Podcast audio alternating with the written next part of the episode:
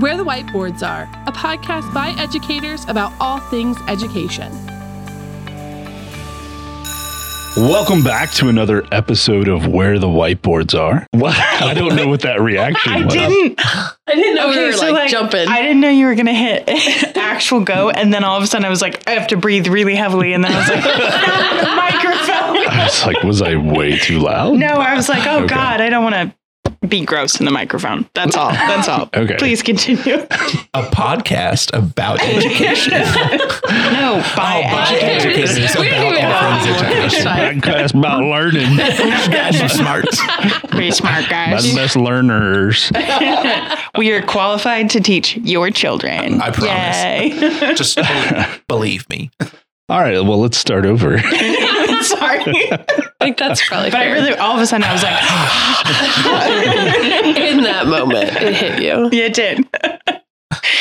Welcome back to another episode of Where the Whiteboards Are. Today, we are going to chat about confidence at being a teacher. At what point in your career do you finally feel like you have it all figured out? No. Oh. I think the answer is never. never.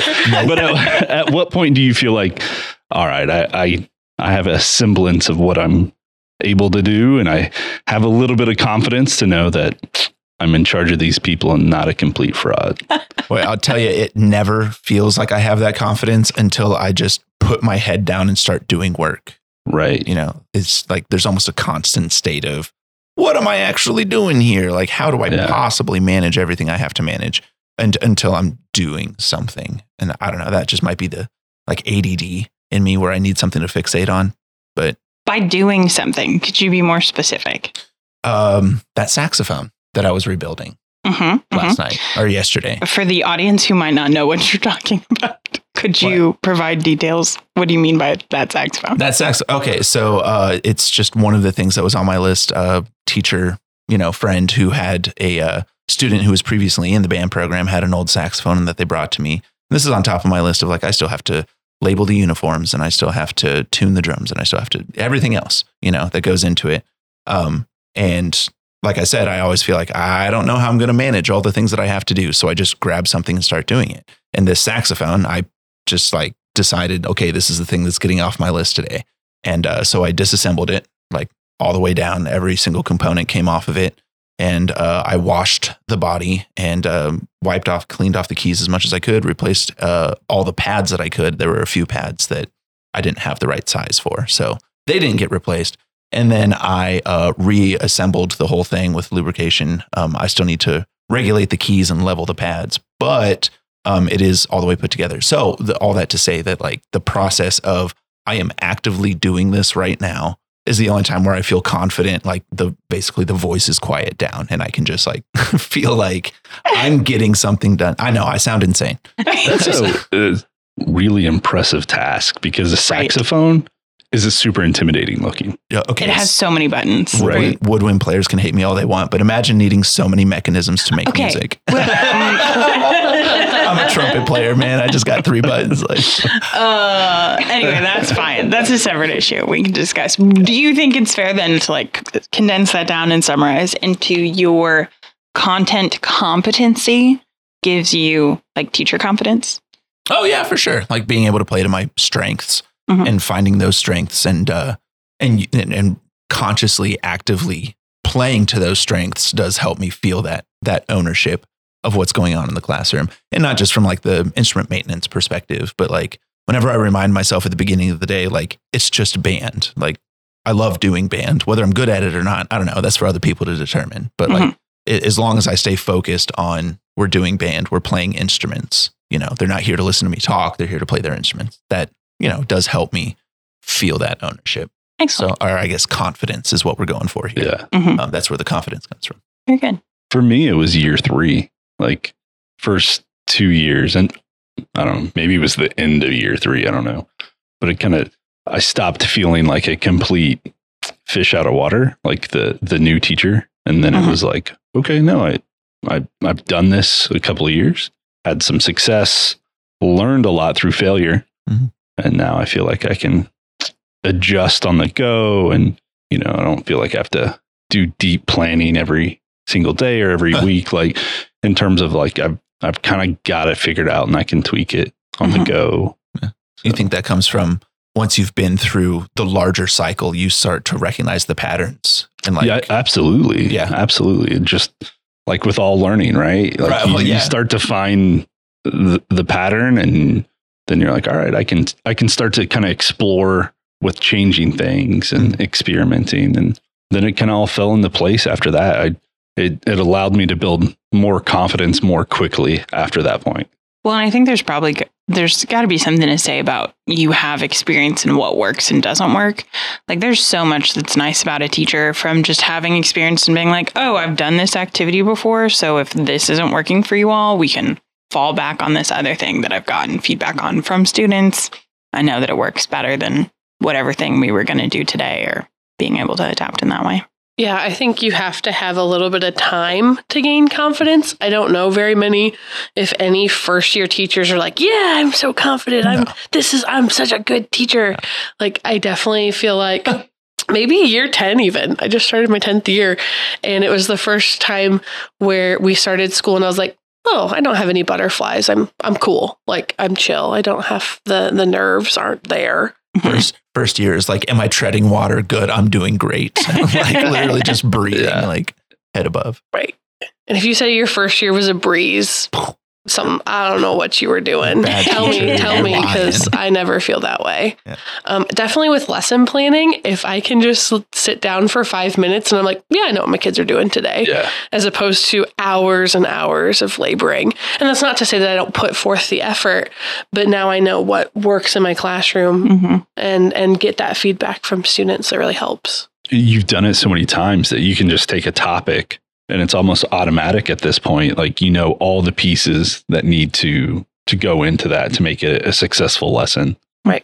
That's definitely how I felt towards the end of my career is like, okay, I, I can create a brand new lesson I have never taught just based off a, a simple topic. I, I knew how to structure it from the beginning to the end, know how to assess it, um, just because you've done it so many times with different topics. Um, yeah, it just gets so much more efficient over time. Mm-hmm. Definitely. And I think oftentimes, too, first year teachers, you rely on the textbook a lot, I, at least um, for English. Now, for math, it might you might still rely on that textbook. Um, but I found that as I've continued to develop as a teacher, I don't need the textbook. I don't remember the last time I touched a literature textbook mm. um, for my content area. And so I think that having that as a safety net is nice, you know, because there's guiding questions at the end of every story. And, you know, it kind of basically clues you in on what kids are supposed to be doing. Mm-hmm. Um, but I also think that if you can get rid of that textbook and do that for yourself, like, what are my guiding questions? What is it that I want kids to get out of this story that we're doing? What skills are we really working on? Then I think you really start to develop as an educator if you can do that. I don't know. I think um, for me, the idea of confidence comes through having developed like a system for classroom management, or maybe not even a system, but like a style.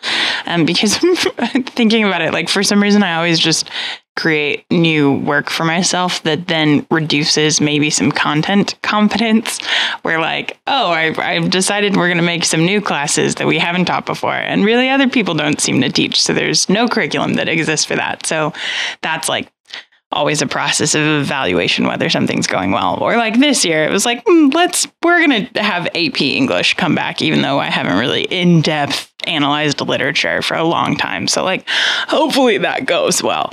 But um, I think being able to just like get the room to cooperate makes everything else easier. And I feel like if anything, I've hit a place where I can get the room to cooperate. So kids smell your fear. They do. They though. really do. Yeah. They do pick up on if you are nervous or scared in front of them. They know mm-hmm. very, very clearly. And they know not what conscious. buttons. Do what now? And not consciously. It's on like a predator level. Yeah. Oh, yeah. They, like, oh, yeah. Like it's their reptilian brain. Subconscious level, they mm-hmm. recognize it. Yeah, it's the reptilian brain going, I can now get out my cell phone. It mm-hmm. is now time. Because yeah. this teacher's not going to do anything about it.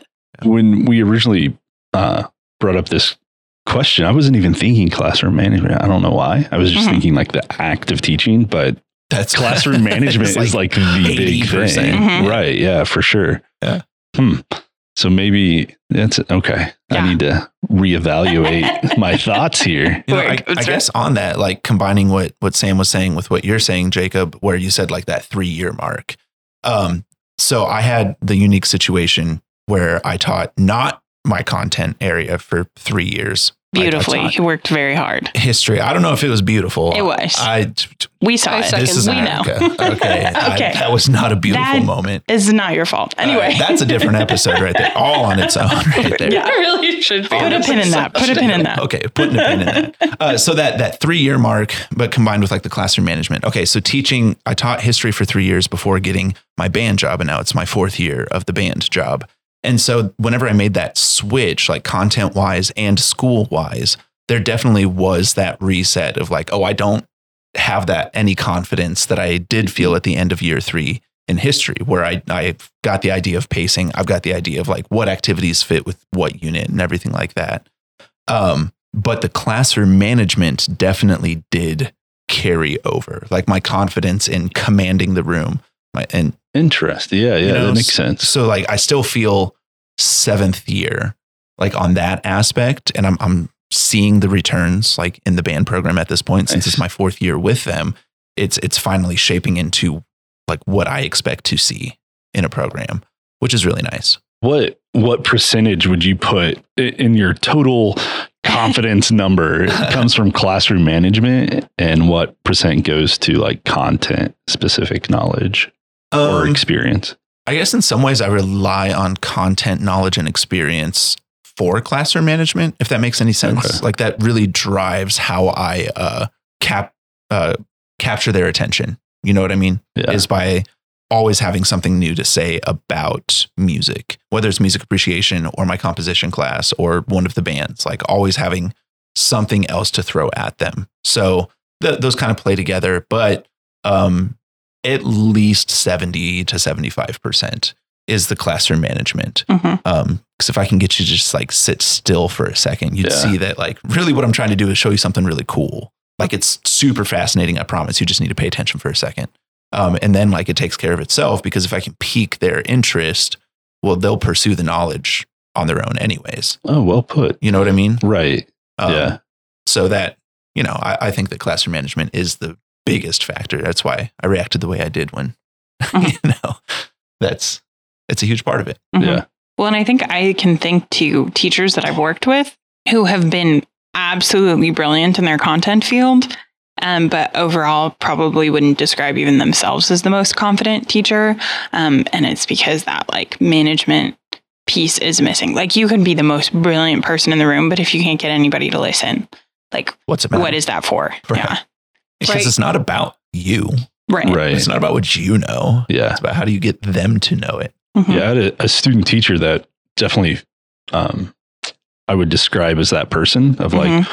clearly you, you know, the content um, at a very, very high level, but you have no way of selling this to students. And, and maybe that's a bad way to put it. Selling. But but it kind of is. Right.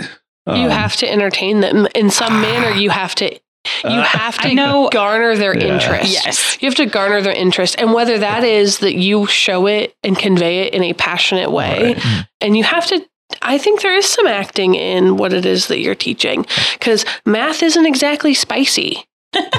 Hey, just saying. Look, integration is absolutely the right. rate of change over time. Come on, man. How's I don't know if awesome? I've mentioned before that Eric watches calculus videos on YouTube in his spare time. So, like, maybe we could acknowledge that you're not the norm. Like, all right. All right. Romanian topography is fascinating to me. Romanian like, topography. I don't yeah, even know what those great, words are. Name. What a nerd. It is. It's going to be my uh, psychedelic math rock band.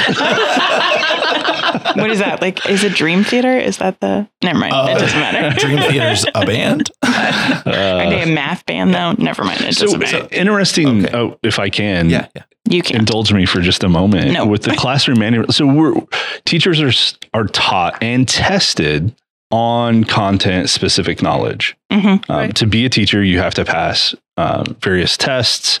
Um, to be to be certified, and you can a- add additional certification through content knowledge alone.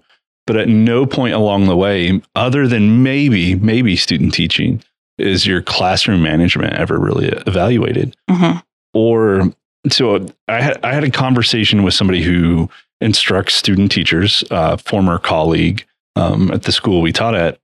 And she brought up like classroom management really isn't instructed because there's not a Mm-mm. great way to do it. So outside of practicum experience or field experience and student teaching, there's not a, a good place to do it. And I would say a lot of people don't even get experience with classroom management in those placements. Right. Right. Because it's kind of inauthentic, right? Because you have another human in the mm-hmm. room with you. Right. That teacher, I know I have had student teachers. So now I'm in the room still. Mm-hmm. So I'm still the authority. Yeah. And I try to like remove myself as safely as much as possible. Mm-hmm. But there are some instances, especially if you have a student teacher that's not confident at all, where I'm still required to be in this room with these kids until you get to your first year teaching, when you're the only adult in the room. You really don't get an opportunity to practice management.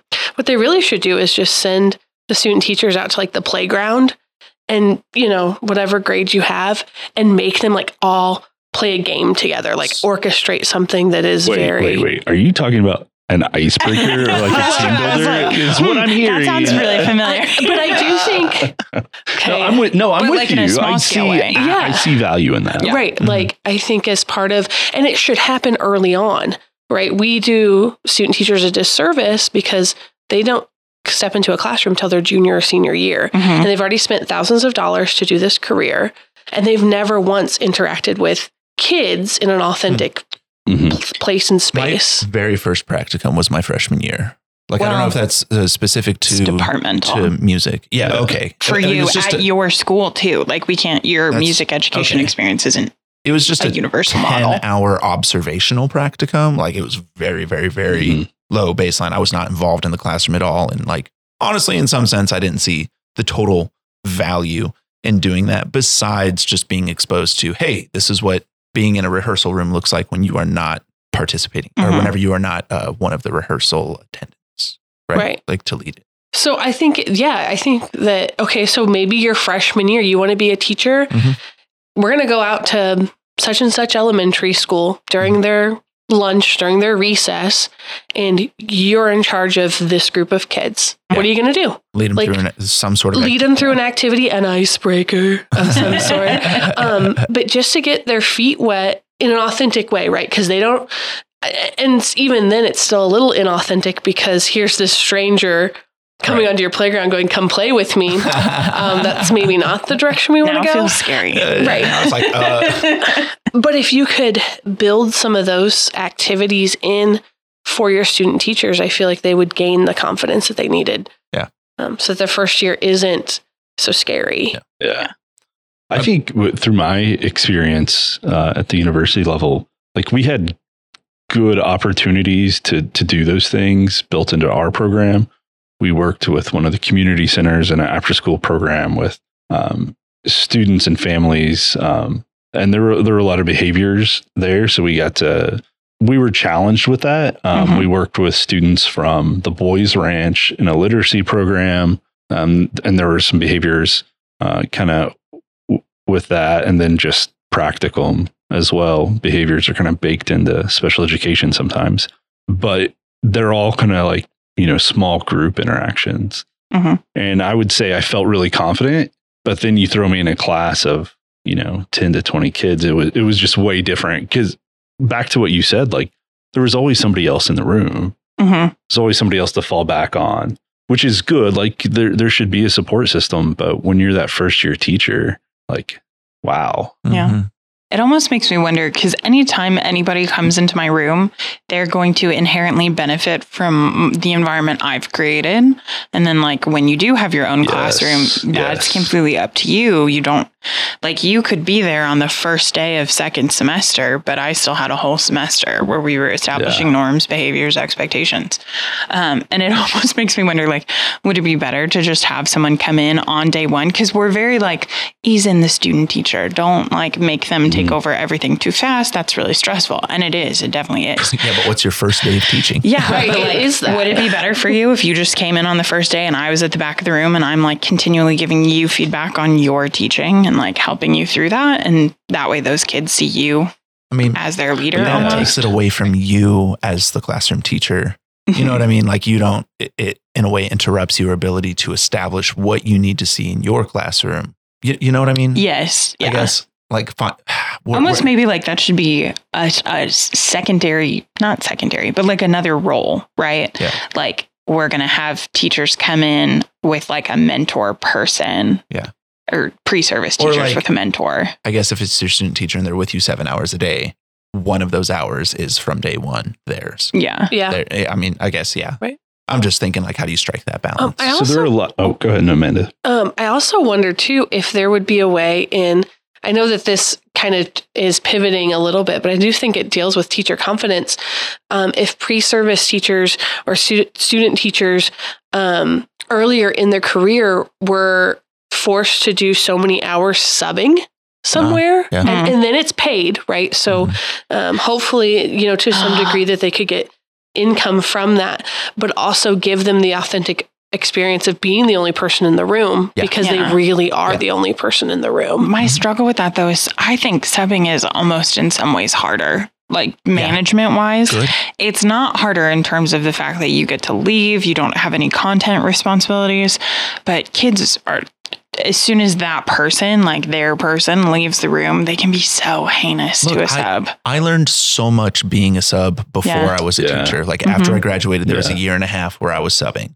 And I, I feel like on that classroom management note, like it was I, helpful. Oh, it was immensely helpful. Like that way, whenever I actually came in on my first year of teaching, it was still my first year of teaching. Don't get me wrong, but I had a certain, uh, Uh, armor, like a galvanization. Yeah. You know, that I had, I had already seen some, ser- I, oof, I got stories, but like. That was one of our vocab words this week. I'm sorry. That's all I had to, I just had to say it. What? Galvanization. Oh, ga- oh okay. Well, good job. There, there you go. Hey, yeah. A and A P Lit. Yeah. Okay. I get two dollars now. Uh, but, um, but yeah, so I, I think that there is absolutely worth to doing that. And if it was like structured into a practicum situation right. mm-hmm. to guarantee also, that you don't just immediately go in cold turkey yeah. your first year. And, and it could be something where there are a set number of schools that use like Kelly Subbing Services or something like that, that partner with colleges and say, hey, specifically, we want your English content area. We want, yeah. you know what I mean? Or where you like could semester before they student teach. Right. Mm-hmm. And, yeah. and something like that, because I think it would also offer student teachers the opportunity to see other schools yeah. and other grade levels mm-hmm. because I don't know what it's like to teach at like, let's say a middle school or even an elementary school because I've never had that experience.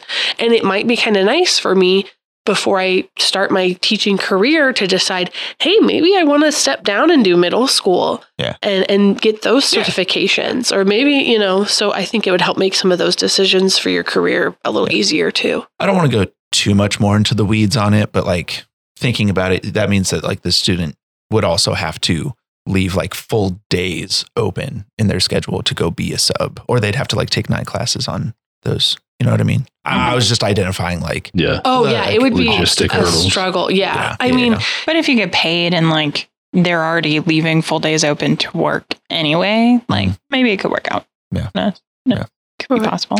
So all of that to say that like subbing could yeah. build your confidence going into that first year. So I, I think, you know, we all had kind of a traditional student teaching experience, mm-hmm. but so many times right now, there are student teachers that are teacher of record. So they're going, they're just being thrown in. Yes. Yeah. Um, they are the teacher. They don't usually, usually they'll have somebody there to support them somewhat, but there are so many horror stories mm-hmm. where they're, you're a teacher of record and the person who's supposed to provide support really doesn't. Mm-hmm. Um, would it be helpful going back to kind of what you said, Sam, about, you know, a student teacher's coming in and they're already benefiting from the culture and climate that you've created. Mm-hmm.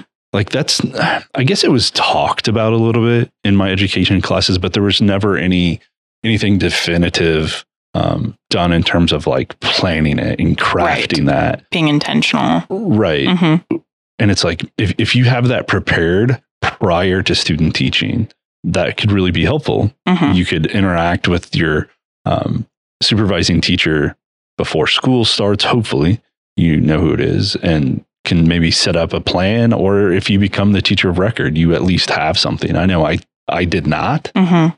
Um, well, and I think so much of our educational experience, at least from my experience, Um, Eric had a class where they did like love and logic. Mm-hmm. I did not have that class. That was not something that I got. Um, so any classroom management I was really exposed to, I feel like approaches everything from like, how do we punish bad behaviors right. so that they're gone, as opposed to like, how do we develop good behaviors in a collaborative environment, yeah. which really I think should be the, the focus. Right. But I also think part of that could be fixed by being more intentional with how pre-service teachers are placed. Like I, for example, my cooperating teacher just left. Like she straight up, she was like, this is your class now. I'm gone. And just like sat in the workroom all day. Fortunately, like mine turned out well anyway, but that is a really good recipe for f- failure um, in a lot of ways. And I, that person wanted student teachers so that someone was in the room while she could be out of the room doing other things. Um, she was like a department head and had other jobs that she wanted to be doing. Or like, I think of practicum experiences I had where somebody was like, I love that you're here. Go make these copies for me. Yeah. And I was like, sure. But like, also now I'm in the library making copies. I'm not even observing your classroom. Um, and so I think maybe like having better partnerships with people who are willing to serve as that like teacher mentor and not just like a teacher of record, for example, could also help have like foster a better sense of confidence, because you're actually going through like a feedback system with somebody who's willing to be intentional about your learning. Right. I feel like you could also do like a co-teaching model if you can meet with that person. Yeah. Like you said, before school actually starts, or, you know, in that interim time that we have um, during Christmas or winter break or what have you, um, where you could develop some lessons that you co-teach together. Mm-hmm. Um, at the high school level, I still have yet to see true co-teaching take place. I would love to. I wish I could. Like, right. if you if you teach at a school that really does an excellent job at that, please reach out to us, because I'd love to just come sit in your room and just see what that looks like. Um, but I do think that, like Sam was saying, like there should be some sort of, you're in this together. Right. Like it's not a community. Just, are you willing thing. to take a student teacher? But like, are you willing to mentor a student teacher? Right. Which is kind of a different task. So I think it's fair to say that more confidence in our teaching, like we'd be able to start off with more confidence from like that, that pre-service, like it's, it's really, that's where a lot of that is rooted. Mm-hmm. Like, is that, is, would you say that's a fair assessment, at least based on what we've talked about today? I think that, and then on the flip side, this is like on the opposite end of the coin, right? I think there is some confidence in just like having the experience to realize that you can't do anything that's that bad. Like on your day-to-day basis, nothing that horrible is going to happen, as long as you're not just like leaving the kids and like doing some Lord of the Flies experiment or something. Like it's going to be okay. I think about like the last year that I sponsored the play was the first year that I didn't want to just like vomit the whole time, because I was like, this play is going to happen. I know my kids are going to support each other. And at the end of the day, even if it's not perfect, it's going to be okay. And there's like a sense of confidence in that too. So like... Yeah. Better preparation, and then I guess also like better acceptance. And there's no replacement for time.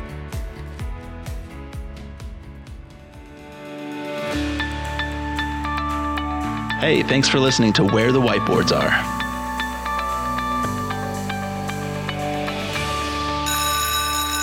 If you have any questions or comments for us, you can re- reach us at W T W A at two seventy-seven media dot com.